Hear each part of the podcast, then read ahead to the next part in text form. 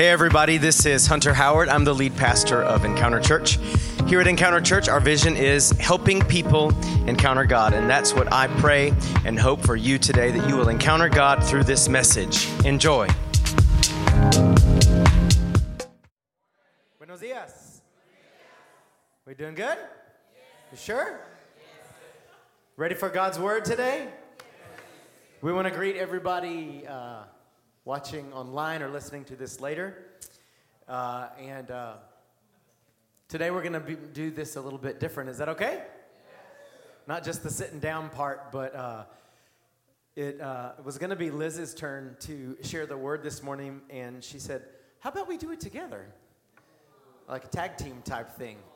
And I'm like, Well, we do everything together already. so why not? We are continuing, and I'm going to stand up for this part and then I'll sit back down. All right, we are continuing in our 2021 year long theme, Multiply.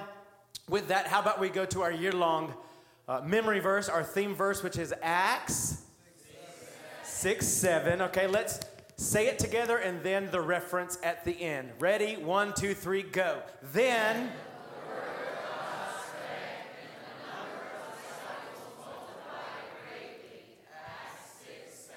Acts 6 7. How is it that the disciples multiplied greatly? What happened first? The word of God spread, and that has been, you know, our, uh, our, our main goal, our main aim this year is to really get through the words of Jesus.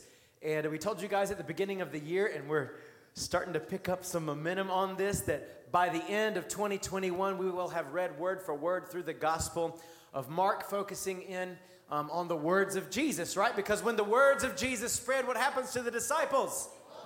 They multiply. What, ha- what is our goal this year? To multiply the culture of Jesus through the words of Jesus. And, you know, We've learned a lot from the Gospel of Mark so far. We're actually already more than halfway through it. We're racing against time to be done before Christmas, and we're going to do it. How many of you think we can do it? We can get it done, right? That's a spray for us. Yeah.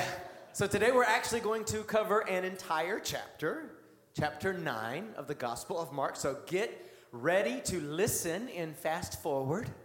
Get ready to take notes in fast forward, although we're not going to like speed through it. In fact, Today, uh, more than being like a sermon with three points in it, we're going to have just more like a conversation throughout Mark chapter 9. It's a pretty long chapter. So we're just going to take it story by story and get through the end of the chapter. And we're going to have it more sort of like a conversation. And then at the end, you guys, there, you know, there's one kind of main thread that runs throughout Mark 9. In fact, we've been sort of looking at it already in Mark 8. Okay? Last Sunday, if you were here, we learned that you can have good revelation, but a bad attitude, right? We learned that you can have the right revelation about Jesus, but the wrong attitude when it comes to following Jesus. And a lot of that has to do with wrong expectations. And we're going to just kind of continue uh, with that theme today. And uh, I believe we're going to come away readier than ever to follow Jesus, right? Yes, so, help us to understand a little bit of the history of Mark 9 before we start to read it. Okay, so you know, um, reading. I've been reading Mark nine for a while now, and we've talked about a lot uh, about Mark nine a lot, and just uh, I am so excited because we just discovered some pretty awesome truths that I think are gonna set us all free today. Yes. Um, you know, you need to understand that chapter 8, you know, remember the, the kind of like the, the grand moment of that chapter is when Jesus says, Who do you say I am? Yeah. Right? And we need to understand that for them, you know, they did not know if he was a Messiah or not. You know, they, they, that, it was just that happening. They, they believed he kind of looked like the, he is a Messiah, and then having like, is he the Messiah or not? And then in chapter 8, we get to Jesus is like, Who do you say I am? And Peter is like, You are the Messiah. So for them, it's like, Wow, you know, he is the Messiah, the one we've been following. So I want to start first with a timeline of our history our first timeline picture, I want you to see this because you're going to have a greater understanding. So look at that timeline, right? We have creation, we have uh, Jesus' birth. These are some major um, history events that have changed our lives, right? And then uh, we have um, the death and resurrection of Jesus. Do you see that? Then we have the baptism of the Holy Spirit that was kind of changed the, the, our lives and history. The, and then the church was born, right? Yes. Then we have uh, the years going through. We are somewhere in between like 2000 and Jesus returns. So we know when Jesus returns, we don't know. So that's where there's a question mark. But we're in, the, in there, like at the beginning of the 2000s, right? So when we are reading the Bible, when we're reading the scripture, when we're reading Mark 9, we are coming with the perspective of we already know that Jesus is the Messiah, right? right? And maybe if you're like, what are you talking about? Well, you're going to get to know Jesus the Messiah today. So that is just, we know when we read the Bible, we're reading through, those, through, through that perspective. Now, I want you to put my other timeline because this is a timeline of the disciples of Jesus. That's our timeline. Does that make sense? They, they know about creation, they know about the prophets, they know, they've read all about the Old Testament. That's what they, their history is. And, and they know that Jesus was born and that he could be the Messiah, right? So, but, but Jesus has not um, died or resurrected yet. So they don't know, they don't have that in history. Does that make sense? But in chapter 8, he is telling them, right. Who do you say I am? And then Peter is like, The Messiah. And then he's like, Yes, that's right. So in that chapter, it's kind of like starts history getting more real for them, right? So now, do you see the difference now? Because sometimes we, we read the Bible and we try to inter- interpret how we're living now, but for them, their culture, what was happening was different. Does this help you to see? Different. Okay, so now, chapter mark 9 comes okay so they were uh, exposed clearly jesus telling them that he is a messiah now let's go to, to, to chapter 9 and there are four stories in chapter 9. Say four. Hey, the, we're talking here in this cloudy weather. Don't fall asleep on me. Don't fall asleep on me. So, four stories that, that have something in common. Even though these stories are long, and definitely you could preach like three or, or four sermons out of each story. We're just gonna focus on, on what these stories have in common. And like Hunter said, we're gonna have a main takeaway at the end. But I want you to think about this, right? they have read about the Messiah in the, in the Old Testament, the books, the history, they were uh, brought in. Uh, remember that the Jews had to memorize the five verses of the Bible, like growing up and all of that. So, what they've read about the Messiah, if you read Isaiah, that's one, I mean, it's just one book that prophesies about uh, Jesus, the Messiah. And it talks about that, that this king is going to come that is going to deliver them, that's to um, set them free from the oppression, and, and, and they're is going to rule forever. And he's, he's, he's mighty, he's strong, he's to defeat his enemies. So, what are the Jews thinking? You know, if you know history, at the time that Jesus was born in that Mark 9, they were oppressed by the Romans. And like what I mean oppressed is oppressed, you know, financially discriminated, oppressed, mistreated, treated like lesser kind of like humankind. And, and if you've been oppressed in that kind of way, you, you understand that what you want is someone to deliver you from that. So think about, I just want you, I want you to work your minds today, okay, and your imagination. So think about when he says, I am the Messiah, what is coming to their mind? Freedom, yeah. victory. We're gonna defeat the Romans, and our kingdom is gonna endure forever, and we're gonna be set free, and He's strong. So now we start with Mark 9. So before we read Mark 9, Liz, when Peter said, You're the Messiah, and Jesus is like, Yes, Peter, you got that from heaven. What's the next thing he told him? The Lord forbids for you, you know, because Jesus says, I'm going to die, and Jesus is prepping them. Isn't it? What kind of, like, Jesus is so kind that he's not going to leave their disciples like hanging with our understanding. Like Hunter has preached before, he wants us to understand. Yeah. So then when he says, I'm going to die, Peter is like, the Lord forbids. Yeah.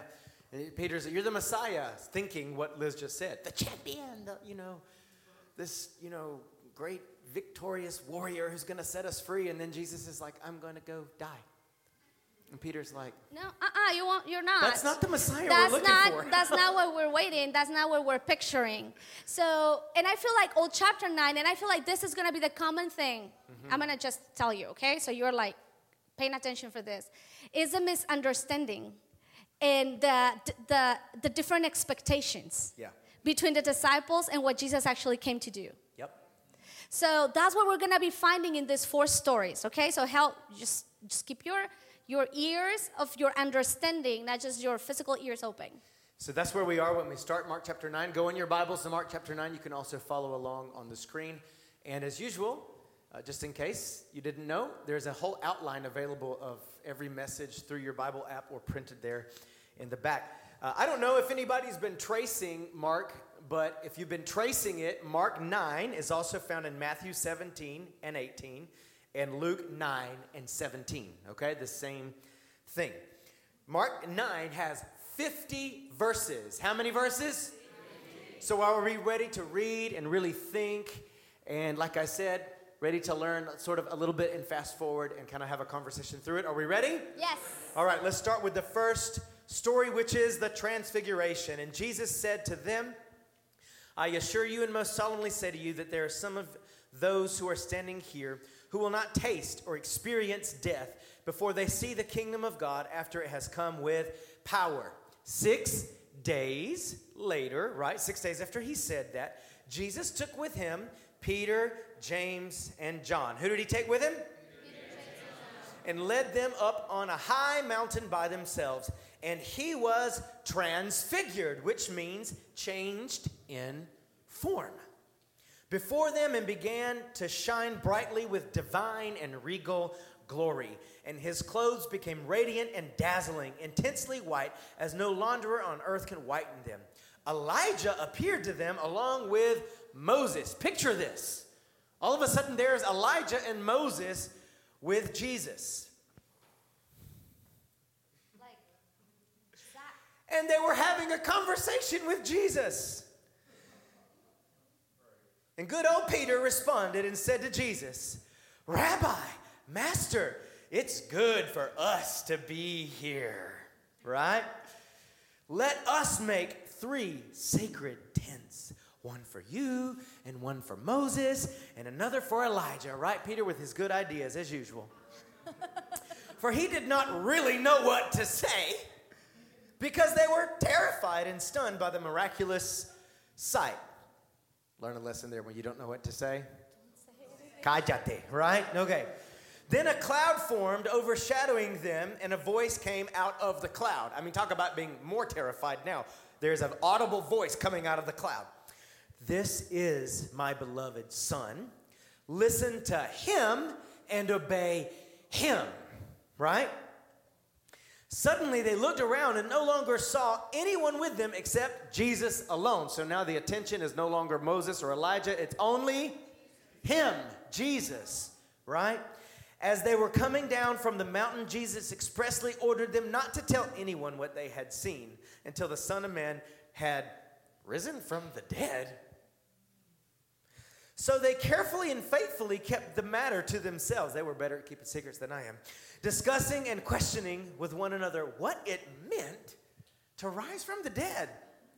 They asked him, saying, Why do the scribes say that Elijah must come first before the Messiah comes? They'd read all this, right? He answered them, Elijah does come first and restores and reestablishes all things. And yet, how is it written that the Son of Man, of the Son of Man, that he will suffer many things, grief and physical distress, and be treated with contempt, utterly despised and rejected? But I say to you, Elijah has in fact come already. Anybody know who Jesus was talking about? John the Baptist, right? And they did to him whatever they wished, just as is written in Scripture of him.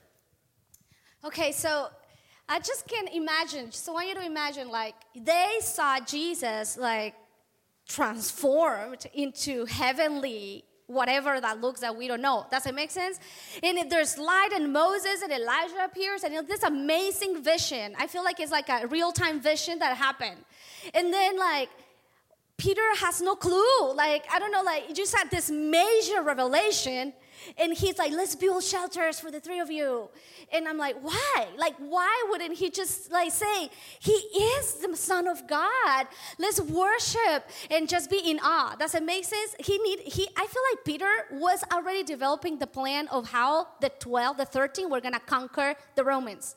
Does it make sense? So it's like, okay, he's like, he was more concerned about the plan. Well, maybe if I put three shelters and you stay forever, everybody comes and everybody's defeated. And then, like, he tells them this, and they, they still, like, don't understand. Does it make sense?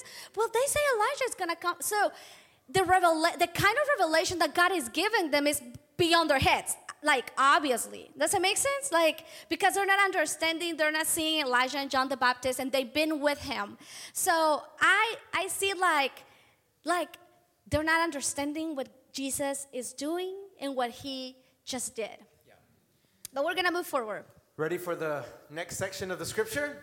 Everybody okay out there? do you do you, do you see why they're not understanding the revelation completely because peter is coming with these ideas and then like trying to be smart and ask like why like if i would be peter and probably i was peter but if i would be peter i would be like can you explain to me more about raising the dead? Like that's the part that i don't understand.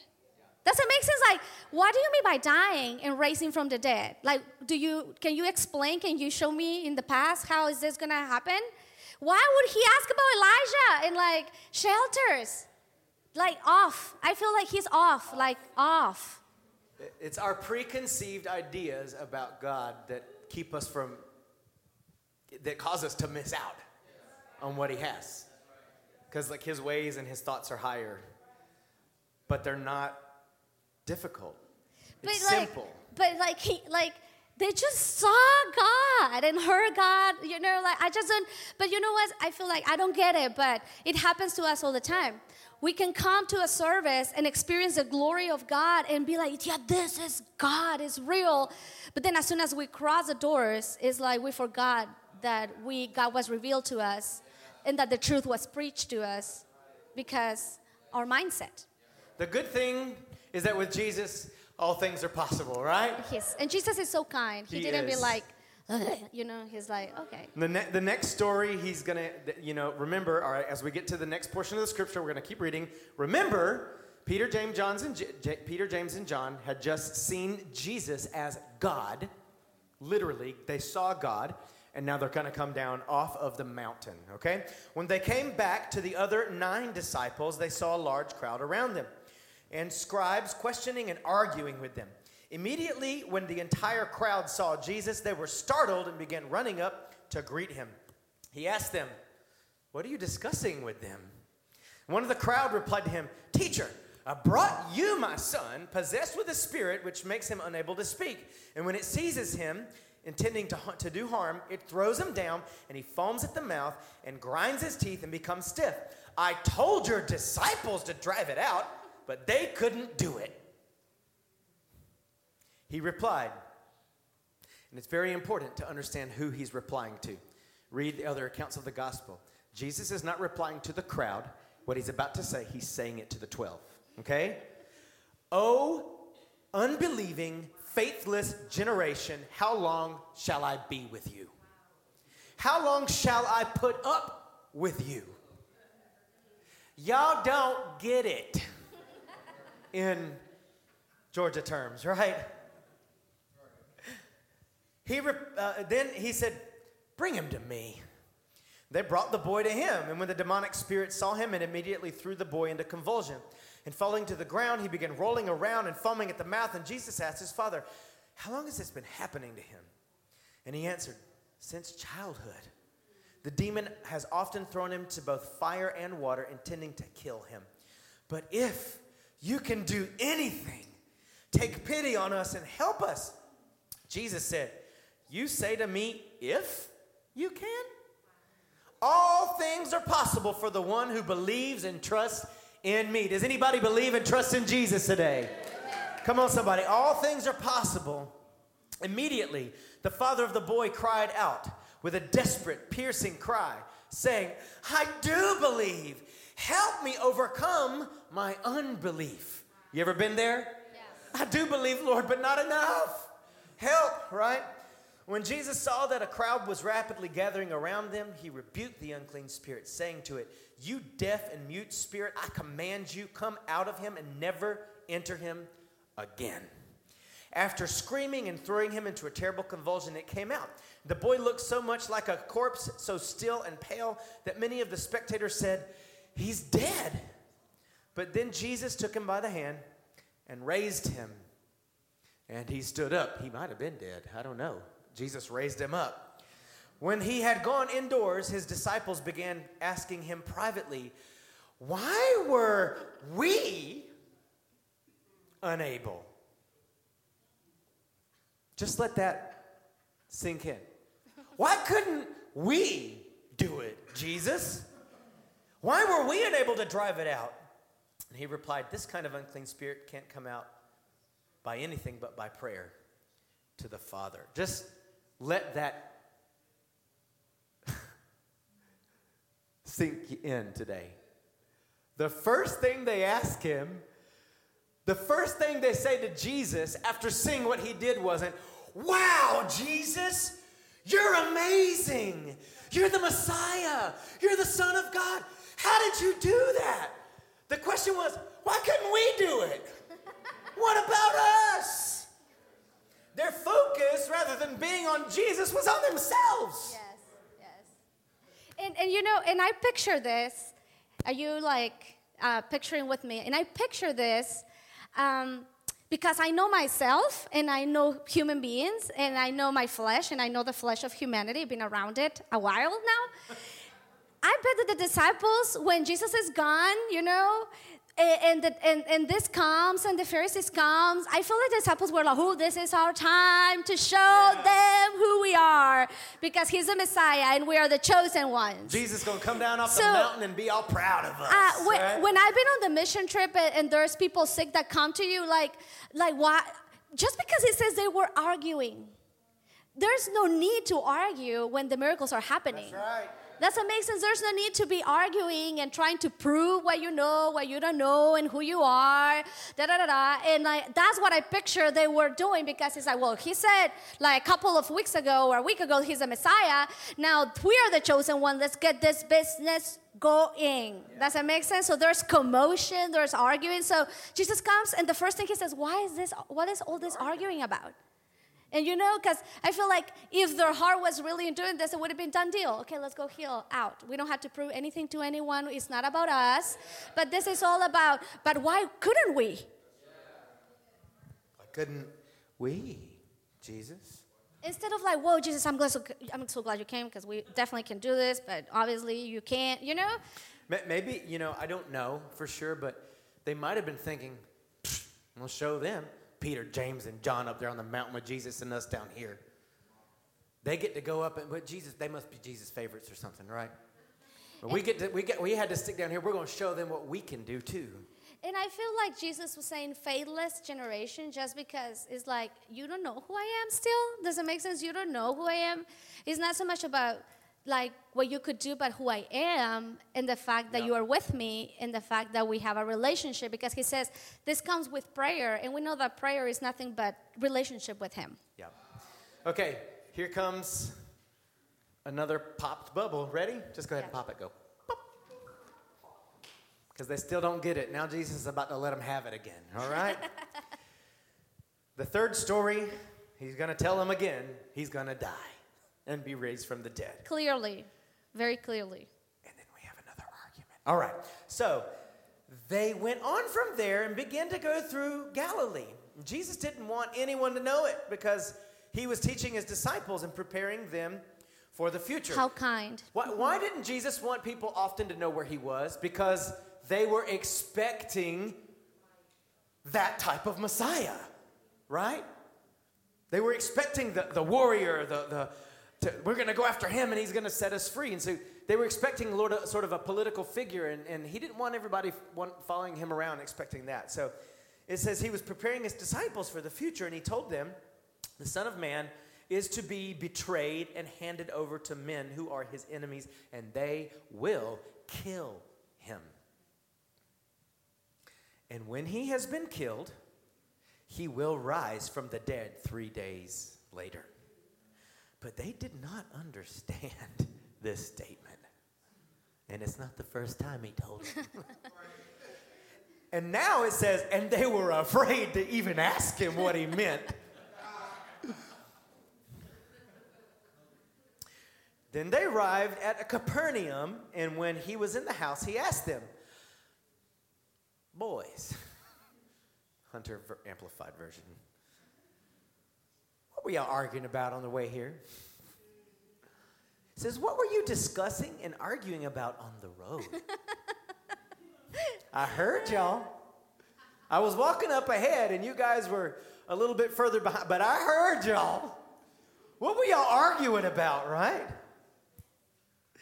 But they kept quiet because on the road they had discussed and debated with one another which of them was the greatest why I, I, I, I, dare to assume that they, that's what they were doing yeah. in the previous story, just because the way they, they act. so, wonderful Jesus sits down to teach, and he calls the 12 disciples them, and he says, If anyone wants to be first, he must be last of all in importance and a servant of all. Come on, somebody say, Poop. Taking a child he set him before them, and taking the child in his arms, he said to them, Whoever receives and welcomes one child, such as this in my name, receives me. And whoever receives me not only receives me, but receives he who sent me crazy. Crazy because they're thinking this warrior champion conqueror we're gonna it's about time but there's gonna be this war we're gonna be defeated. And they're thinking and jesus just told them he's gonna die and gonna be mistreated and he's gonna rose. But then like it's like they're not hearing it you know and they're arguing who's gonna be the most important in this quest who's gonna be the greatest. And then jesus comes and like kind of tries to to he's so kind you know I still he's telling them you guys i'm gonna die you know like he was human this is happening then he's still giving them visuals trying them to understand that that is the opposite in the kingdom of god that is yeah. not about being big and great about serving and loving and and about you know it's just he's he's changing trying to change the way they think. And I feel like sometimes we're not hearing the major revelation because yeah. we are so set in what we want Him to do. Yeah. So you've been telling me that they, that, that, that they were insensitive. Yes, that was insensitive. But you know what? Like, this gives me hope too because I've done this plenty of times. And still, God is still Jesus is teaching them, and, and still till the very end is giving them visuals, is, is teaching them all these things. All right, now let me say this before we read the last. Can we believe we're already going to get to the fourth story? From this part, listen, this is something that will either help you or hurt you. And hopefully, if it hurts, it'll help, right? It hurts me and helps me. We often get so self focused. Like, Jesus just said, I'm going to die. And here they are arguing about who's better. we get so focused on building ourselves. I mean, I think they were thinking, I mean, it's obvious they were thinking who they were going to become, what Jesus was going to do with them, which one of them was going to be the leader, which one of them was going to do greater things, right? They were so focused on building their future, building themselves. Come on, building. We often get focused on building ourself and who we are and what God wants to do, our reputation, our name, getting our name out there, right? Building our family, building our career, even building our ministry, right? That's a, that's a, that's a big, stinky, nasty, ugly deal in this generation. So, a lot of people out there self promoting, trying to build their ministry, but just like the disciples, we lose focus of where Jesus is actually going. Jesus was going to the cross, and if we follow him, so do we. It's not about building us, our name, our influence. It's about serving, taking up our cross, and following Jesus and however He chooses to use me, whatever influence He chooses to give me, All glory to Him. Yes. It's not about me. Come on, say, it's not about me. Turn to somebody and say, it's not about you. It's not even about your ministry. All right, final story. John said to Jesus, Oh Lord. It was, Peter wasn't the only one that said dumb things. John, now, I mean, John the beloved, Jesus' bestie,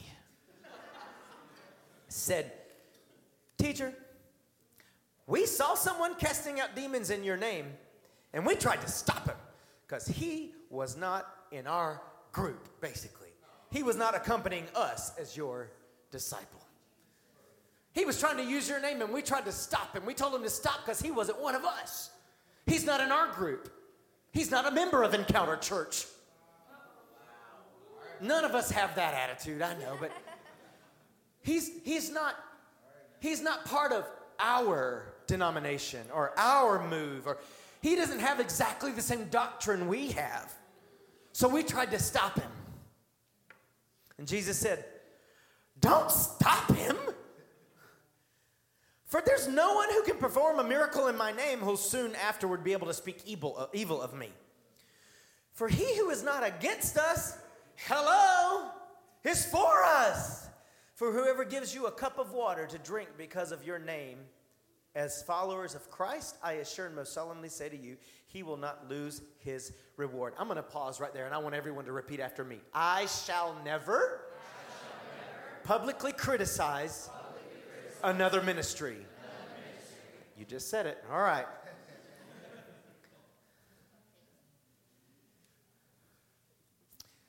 whoever causes, but whoever causes one of these little ones who believe and trust in me to stumble, that is, sin or lose their faith, it would be better for him if a heavy millstone, one requiring a donkey's strength to turn it, were hung around his neck and he were thrown into the sea.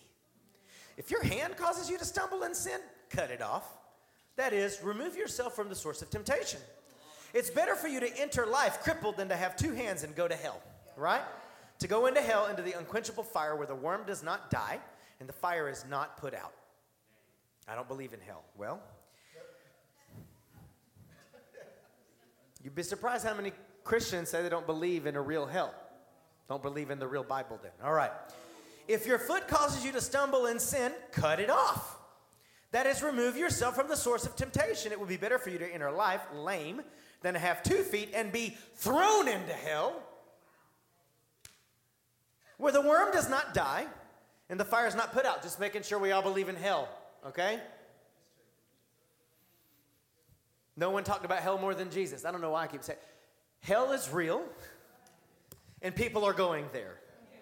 And if we're not caref- careful with temptation and sin, we could go there. Remove yourself from the source of temptation. Okay? Be this is no joke. We're not playing a game here. It would be better for all for you to enter the kingdom of God with one eye. Wait, if your eye causes you to stumble in sin, throw it out. I think the New Living Translation says, pluck it out. We're going to do some plucking today. Woo. Just kidding. That is, remove yourself from the source of temptation, right? Turn the phone off. Get rid of your internet or cable or whatever. Whatever. I don't know. I don't know what you have to do. Whatever you have to, don't go there.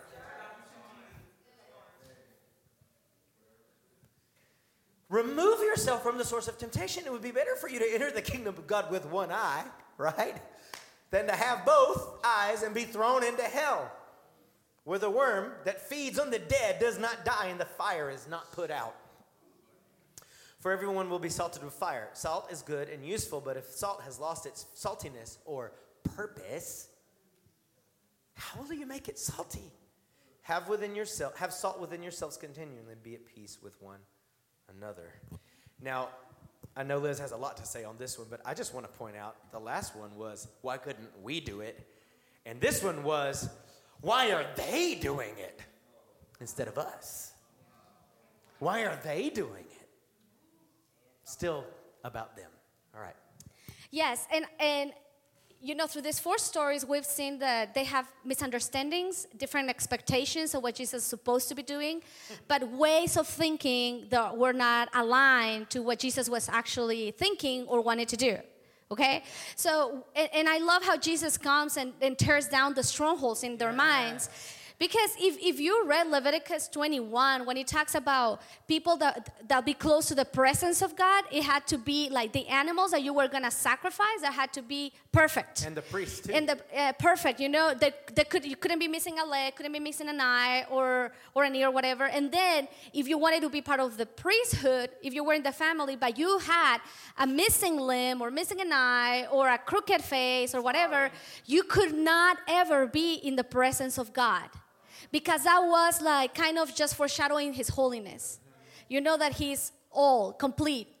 So for in that culture, if you were missing something, you could, could not approach God. You know, the presence of God. You were an outcast. So, first of all, Jesus comes and he touches the lame and he heals the blind.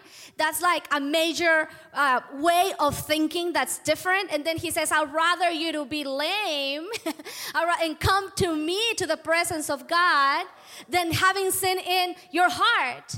So we know that Jesus came and he's more concerned about our soul and the state of our heart than our ideas or how we look. Does that make sense? So Jesus, and Hunter said it in, in chapter 8, he came to save our souls from hell. Right.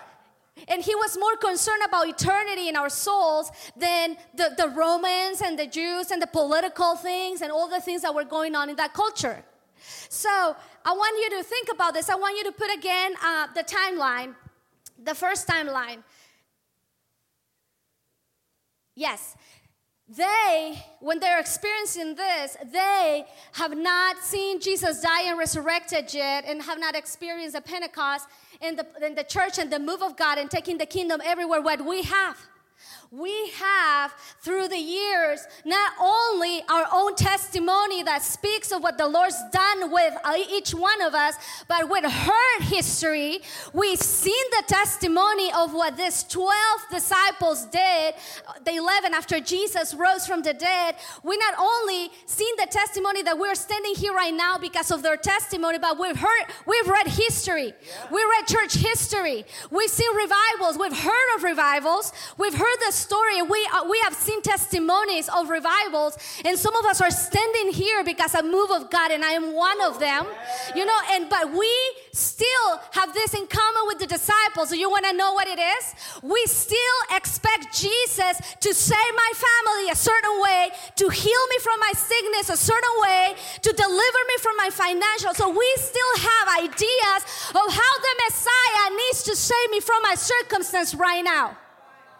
And because we are so focused on how it should be, we are missing the greater revelation. We are missing the greater salvation. And I know why, and I know how, and I can tell you why you're missing it. Because when you come to church, you're not grateful enough to worship the King of Kings and the Messiah that died and rose again from the dead.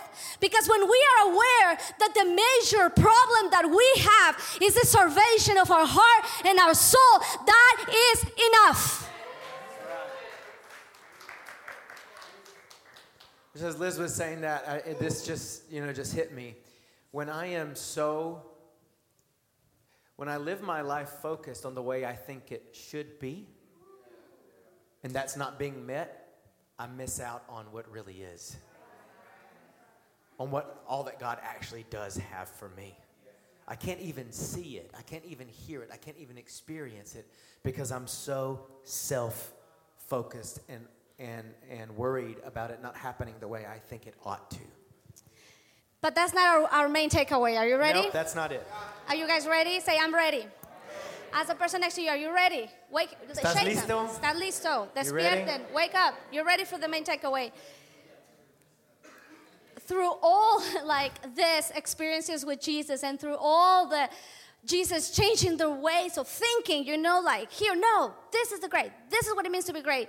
This is what I came for. I'm gonna die. Da da da. And they were probably confused, right? And probably yeah. trying to do their best, trying to understand their best. But this is the thing even with all of that, they stuck with Jesus. And aren't you thankful that they stuck with Jesus? And we are here because they did not turn away from him.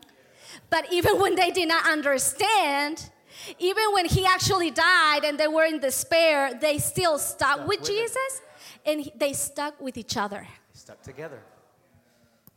You know, we learned last Sunday that the way it really works is, you guys remember?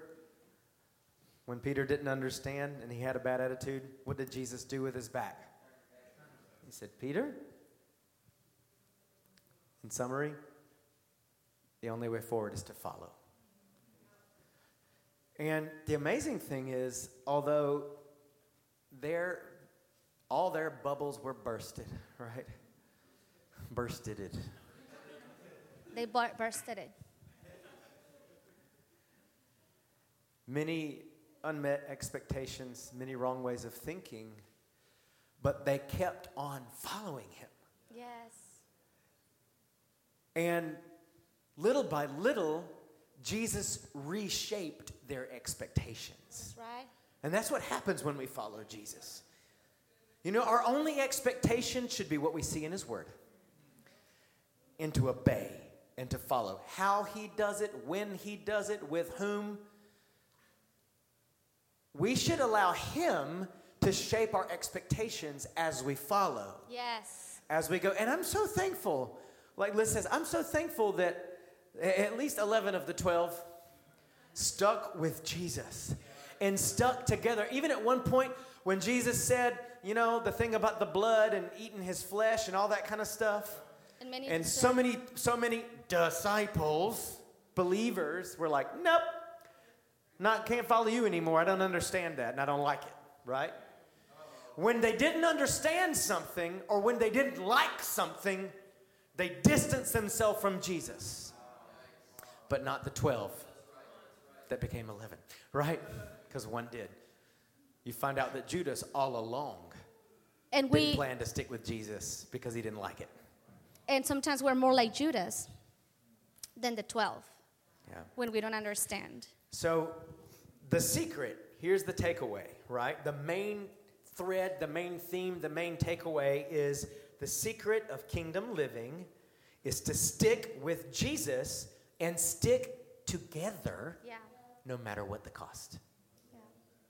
No matter the cost. They didn't only stick with Jesus, they stuck with one another. Yeah. We don't read later, after Jesus' resurrection and ascension, about the 11 being scattered. They were Doing their own thing. together. They were together. So, only those who stick with Jesus and stick together, the body of Christ, will experience the abundant life Jesus promised. And think about our timeline. Let's go to our first timeline. When Jesus went up to heaven, what was left on earth was a church to advance the kingdom of God. And this morning, I feel like the Lord wants to set us free from our conceived ideas of the church and the lack of disconnect that we are living because there's, you know, the life flows through the head, but the head is Jesus, but Jesus is the head of the church. Yes that Uh, again. Say that again. See it. You got to see it. What did I say? Okay, you know. Okay, yes, the life, the life only flo- flows through the head, and that head is Jesus, and the head is the head of the church. So there is no life away from the body of Jesus Christ. There's no. I don't. I don't care what you think. I've seen it with my eyes. The moment we detach from the body of Christ, the moment we start shriveling and dying. And I want to read this verse to you Ephesians 1 23 through 24. And he put all things in every realm in subjection under Christ's feet, and appointed him as supreme and authoritative head over all things in the church, which is his body. Say his body. The fullness of him. Sorry, I'm, I'm, I'm gonna read here. The fullness of um, where am I? Him, him who fills and completes all things in all believers. I'm gonna read that again. So it says, the fullness of Him who fills and completes all things in all believers.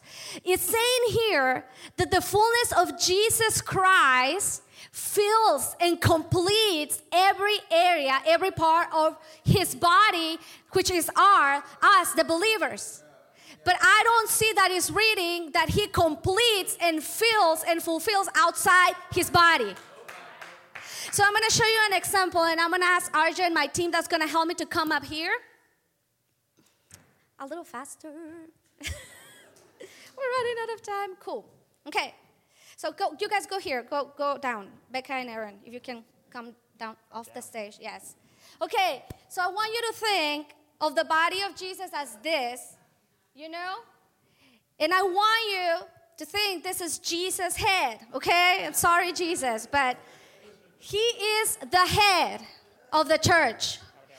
And He's the head of the church. He is the face of the church. And let me tell you why this is important. Because when you close your eyes and you think about the church, some of you think about the people you don't like that you had to put up with. Because some of you think about that pastor, that leader that hurt you and made you miserable. Some of you think of your parents forcing you to go to church every Sunday. You know, some of you think about something you had to put up with so your mom can let you use her car. Some of you think about the annoying people you have to minister to because it's your cross. You know, I don't know what you think about, but I want you to think that the head of the church and the face of the church is the Lord Jesus.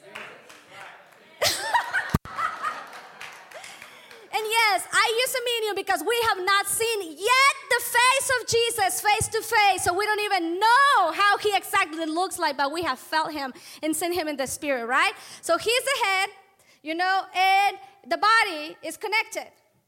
Okay, so Kwame, come. So Kwame believes in Jesus and, and gets plugged in into the body, which is the church. And, and listen, I'm not. I am not talking about Encounter Church only. I want you to understand that the church of Jesus Christ is in every single corner of the world. And if not, it will be because Jesus is a head and he is a champion and he's a victory and he's gonna rule the earth and he's gonna come back.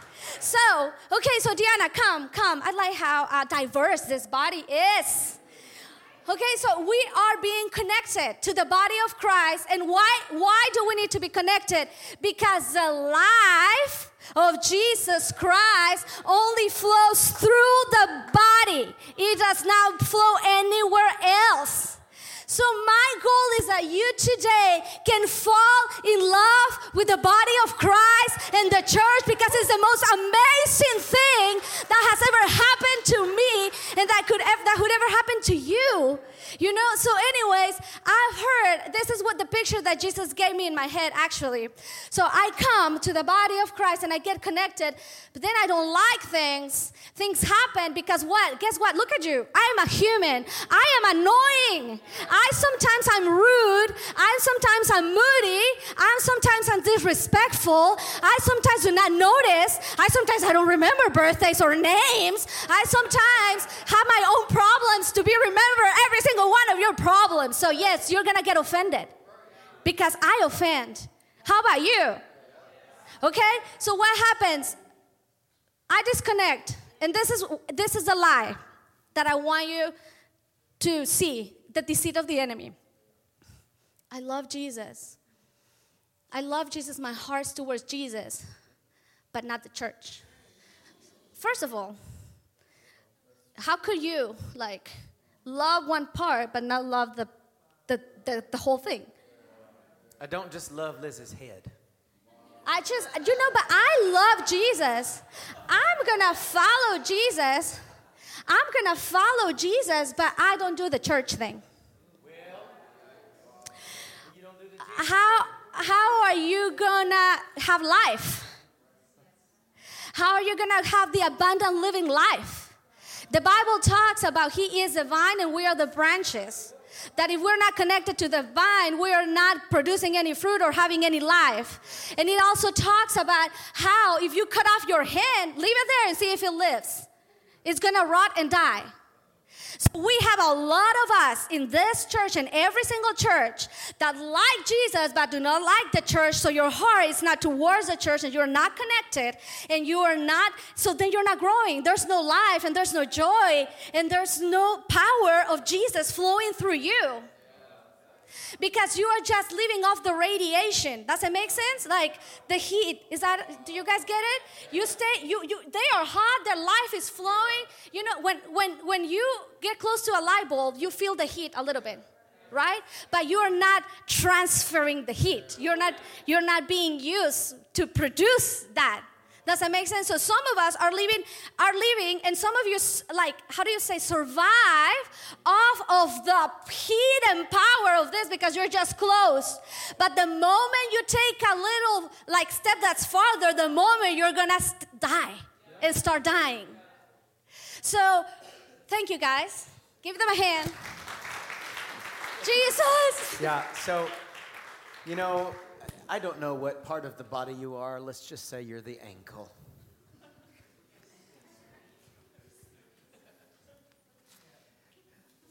But you don't want to be connected to the church. The issue is all of the, the life comes from the head.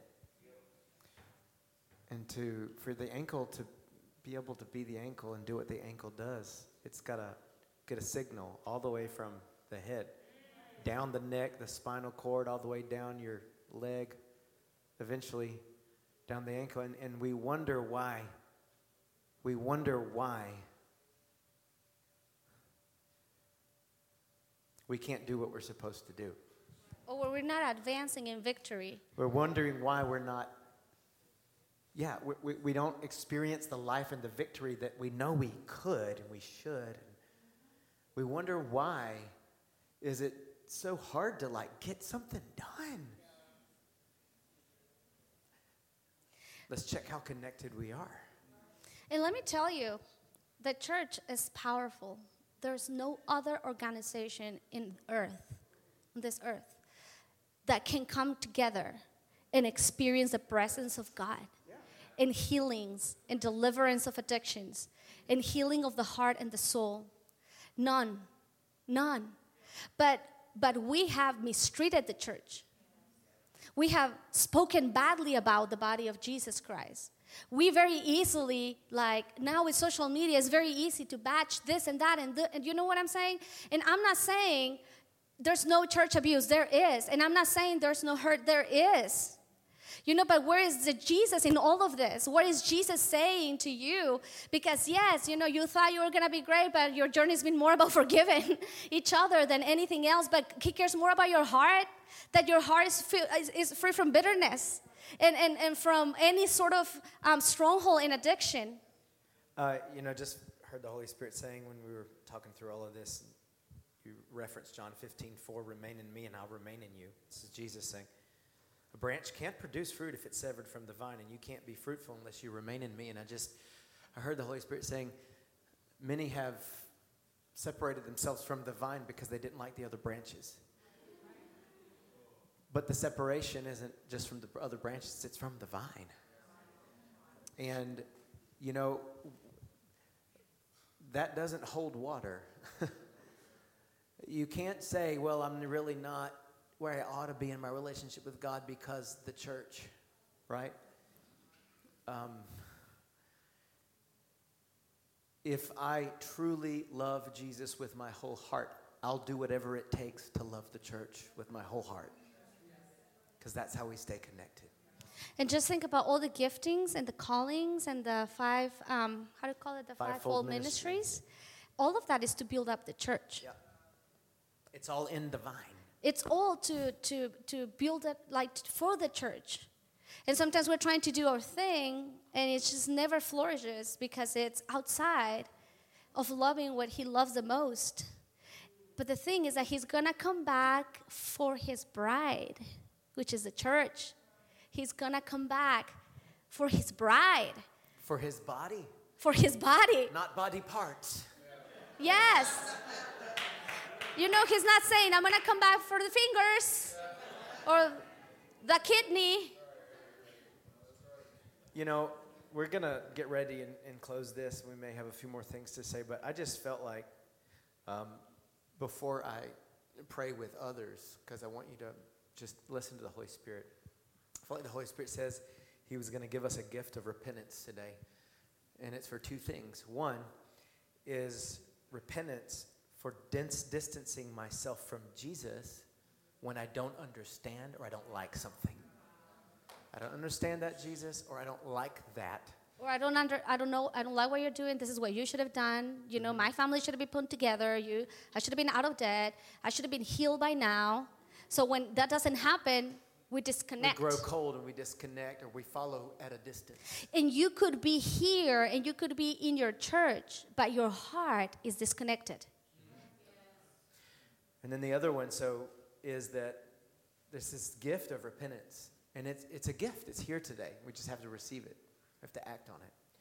It's for distancing ourselves from one another when things get tough, when there are difficult relational issues to work through, when we don't like how different people do things, or we get offended or disappointed. And, you know, there are people that are suffering. I just be super raw with you today, all right? Some of us are suffering because we're lacking life. we're wondering where our joy is. And you might be saying, My relationship with Jesus, I mean, we're great, but how about your relationship with the body? There may be a lack of life flowing to you because there's somebody it's supposed to be throw, flowing through, and you're disconnected because of things got tough. See, sorry, baby. This, I think these are the last phrases that we have there in the outline. The, the life of the kingdom flows through those who stick with Jesus no matter what. And also, the life of the kingdom flows through those who stick together no matter what. And I just hear the Holy Spirit saying, like, we think about like, oh my goodness, how could they be thinking about themselves only and being so great? And Jesus said, this this kid, like, if you welcome this, or if you want to be the leader, you must be the servant of all. So we are in the same place because it's so hard to submit to each other. It's so hard to submit because we think we know better. So we are in the same position saying, who's going to be the greatest? I'm the greatest. I shouldn't be submitted to Julian. Like, I should not be doing that, what he's asking me to do, because I know better. So, what is the difference between Jesus trying to come and change our perspective and us being stuck in our expectation? And then when it doesn't happen, we pull away from each other and you pull away from, the, from Him. So, I just want to ask for the next few minutes, if we could avoid getting up and down, going in and out, um, we're going to, you're not locked in the sanctuary or anything, but the doors are going to remain closed for the next few minutes. Because we just want to reverence the presence of God. A lot of times we get to prayer time and people feel like it's time to get up and go or go to the bathroom or whatever, but if we could just avoid that for the next couple of minutes. You just reverence God's presence. Jesus is here. Okay? Um, worship team, actually, you guys can go ahead and come on back. Maybe, um, just maybe, you came today and you're hearing all of this and you're like, I, I want to be connected to Jesus. I want to be connected to the life. But maybe you've never even been born again. Listen, just hear this. Jesus said, You must be born of the Spirit. You must be born again. And then he says, You must be born of the Spirit. It's, on, it's something only the Spirit of God can do. When we call on the name of Jesus, we repent of our sins and we turn our heart towards God and we believe that Jesus came and died on the cross and rose from the grave if we, if we believe it in our heart and we confess it with our mouth, the word says we'll be saved, we'll be born again. Literally, the Holy Spirit comes in your heart and does a miracle, gives you a new life. You must be born of the Spirit to even begin to experience this life. And just right now, in reverence of God's presence, if you would, everyone just bow your heads, close your eyes. If you need to be born again today,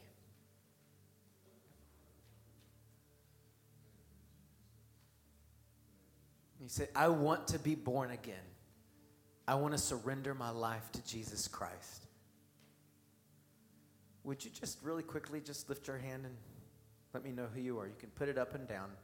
Who else says that's me? Praise the Lord. Awesome. Who else says that's me? I want to be born again. All right, and I feel very strongly. There's, there's three or four of you that say, I want to be born again. Some of you, you can look back and say, I was born again. Come on, take this to heart today, guys. This is not a game. Heaven is real, hell is real, and now is our chance. Some of you may, may be able to look into the past of your life and say, Yes, I was born again. I, I did give my life to Jesus, but I am really not following Jesus. I'm not connected to Jesus. Or I've allowed whatever circumstances, things I don't understand, things I don't like, I've allowed that to, di- to, to just cause me to distance myself from Jesus. And today, you say, I'm going to rededicate my life to Jesus. I'm going to come back home to Jesus. If that's you, again, with every head bowed, every eye closed, if that's you, would just wave at me real quick, say, That's me. All right? Who else says that's me? With that, let's all just stand to our feet. Thank you so much for tuning in today. I really believe God spoke to you through His Word today and is moving in your life. If you'd like more information about Encounter Church or you'd like to give your tithes and offerings, you can visit our website at encounterchurchatlanta.org. I'd also like to invite you to share this message on social media. Thanks again.